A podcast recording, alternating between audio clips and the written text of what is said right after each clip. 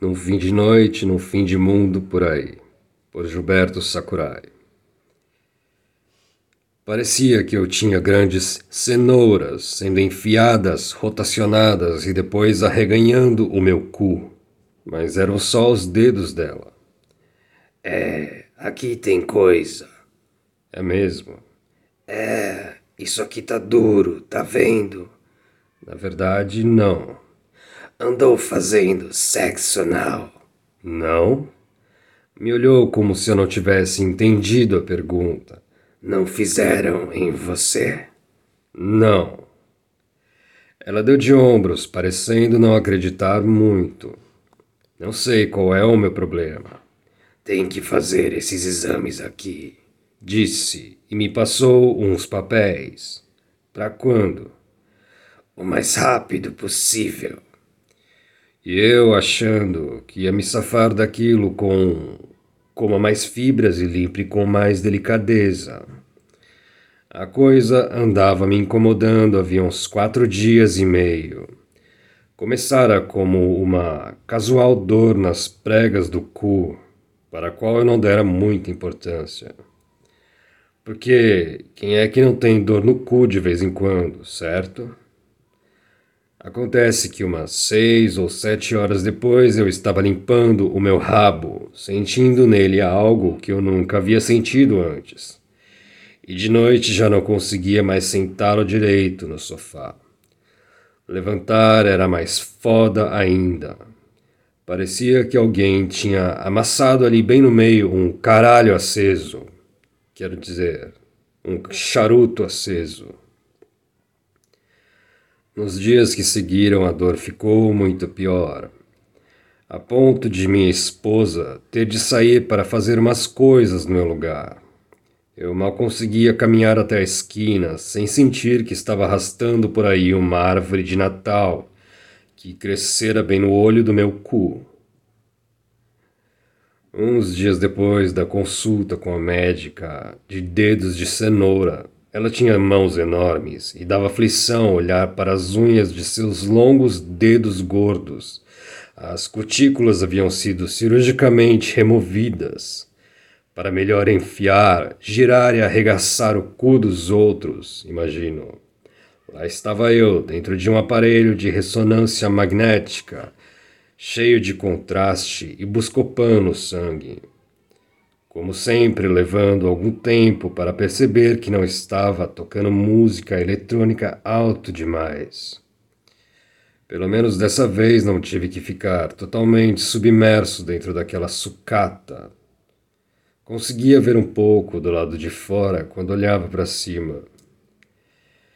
Sou do tipo que tem mais medo de ser colocado dentro de um caixão do que da morte de fato.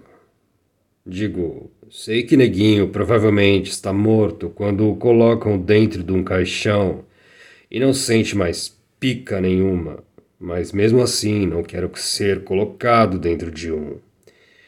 Deixei instruções claras para todo mundo que me conhece.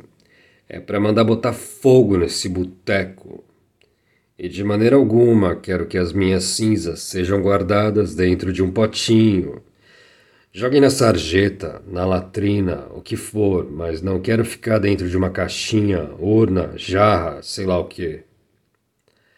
É um medo completamente irracional, obviamente. Fobia é assim mesmo. Não sei exatamente de onde veio a minha, de lugares fechados. E até tenho um palpite, mas provavelmente não tem nada a ver com nada igualzinho às ideias brilhantes que eu tenho de vez em quando. Tinha pouca gente no hospital no dia em que eu fui saber em que estágio estava o meu câncer. As pessoas estavam intocadas dentro de suas casas, como coelhinhos assustados com o uivo do lobo mau. Na verdade, era um vírus contaminando e matando gente no mundo inteiro. Coisas da vida. Uma mulher entrou antes de mim. Pelo que pude ouvir quando ela abriu a ficha, era médica. De que, não sei. Não se parecia com médica de porra nenhuma. Deu para perceber que estava bem agitada. Quero dizer, que porra de médico tem medo de morrer, porra? Fiquei tentando escutar a conversa, só dava para ouvir coisas indistintas e risos nervosos. Silêncio. Então, mais risos nervosos, que logo viraram gargalhadas. Alguém ali não ia morrer de câncer espalhado no cu, afinal. Nem eu, no fim das contas. Mas, pela minha experiência, isso vai voltar, disse a doutora dedos de cenoura. Você pode escolher operar agora ou esperar dar de novo. Dar o quê? Pensei comigo mesmo. Acho que vou esperar, respondi. Senti meu rabo um pouco assado por mais alguns dias. Daí voltou a ser a mesma merda de sempre. Uma semana depois veio a coisa do dente. Normalmente é no fim do primeiro semestre. Dessa vez foi no começo do segundo. Você vai enchendo a cara quando o negócio fica feio, ou tomando Advil e Nimesulida, ou as duas coisas ao mesmo tempo, tentando ter uma hemorragia no fígado e empacotar de vez para não sentir mais dor. E dessa vez não estava funcionando, porque eu sequer tentei nenhuma gracinha. Minhas filhas precisam de um pai mais ou menos decente, eu suponho. Isso não vai acontecer se elas não tiverem pai nenhum. De modo que eu não resolvi lidar com o problema não lidando com ele, como nos velhos tempos de rock, drogas e cinco contra um. Dois pau foi o preço só para começar a brincar. Para arrumar tudo ali na casa dos quinze. E ainda vai ficar meio cagado. Isso se não der merda no meio do caminho. É nisso que dá anos e anos de tratamento dentário com o açougueiro da esquina mais próximo de sua residência. Antes o cheiro de sangue e podridão da minha boca nunca me incomodava. E a dor da anestesia que nunca pegava direito eu aguentava até o fim. Dava uma boa história para contar depois para algum outro bêbado, fim de carreira em algum boteco só com ele e eu de cliente num fim de noite, num fim de mundo por aí. Já hoje são outros setecentos. Deixei claro que ainda continuava com dor e tomei uma bem no nervo. Teria doído menos se o psicopata ali não tivesse dito antes. Isso vai doer pra caralho. Não exatamente nesses termos. Mas resolveu e eu até que gostei da dor. Da segunda vez que ele veio com essa, não foi tão legal assim. Quase uma hora da manhã, e aqui estou eu depois de fazer hora extra, com essa cara de imbecil, pensando que a minha vida não faz o menor sentido e que depois que a poeira baixar um pouco, eu deveria marcar um check-up no hospital e também um dermatologista, um ortopedista, um urologista e, sem sombra de dúvidas, um neurologista. Também andei cogitando procurar um psiquiatra novamente. Minha mente está cheia de coelhinhos assustados.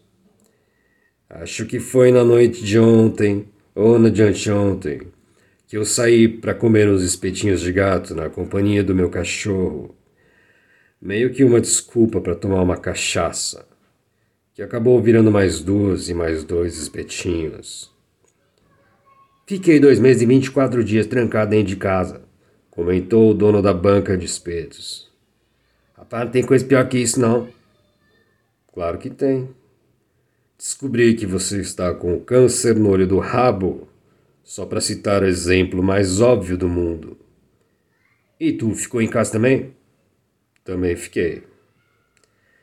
Se fosse só eu nesse mundo, como se diz, quem sabe eu estaria por aí desde o começo disso, porcalhando tudo, junto de vagabundo bêbado, bebendo e falando groselha em cima de vitrine de salgados de boteco. E é isso aí. Agora só me resta dizer que meu dente finalmente parou de me incomodar. mas tô sentindo meu rabo meio estranho. Talvez eu devesse ter optado por entrar na faca logo. De qualquer forma, foda-se tudo. Escrito em 16 de julho de 2020.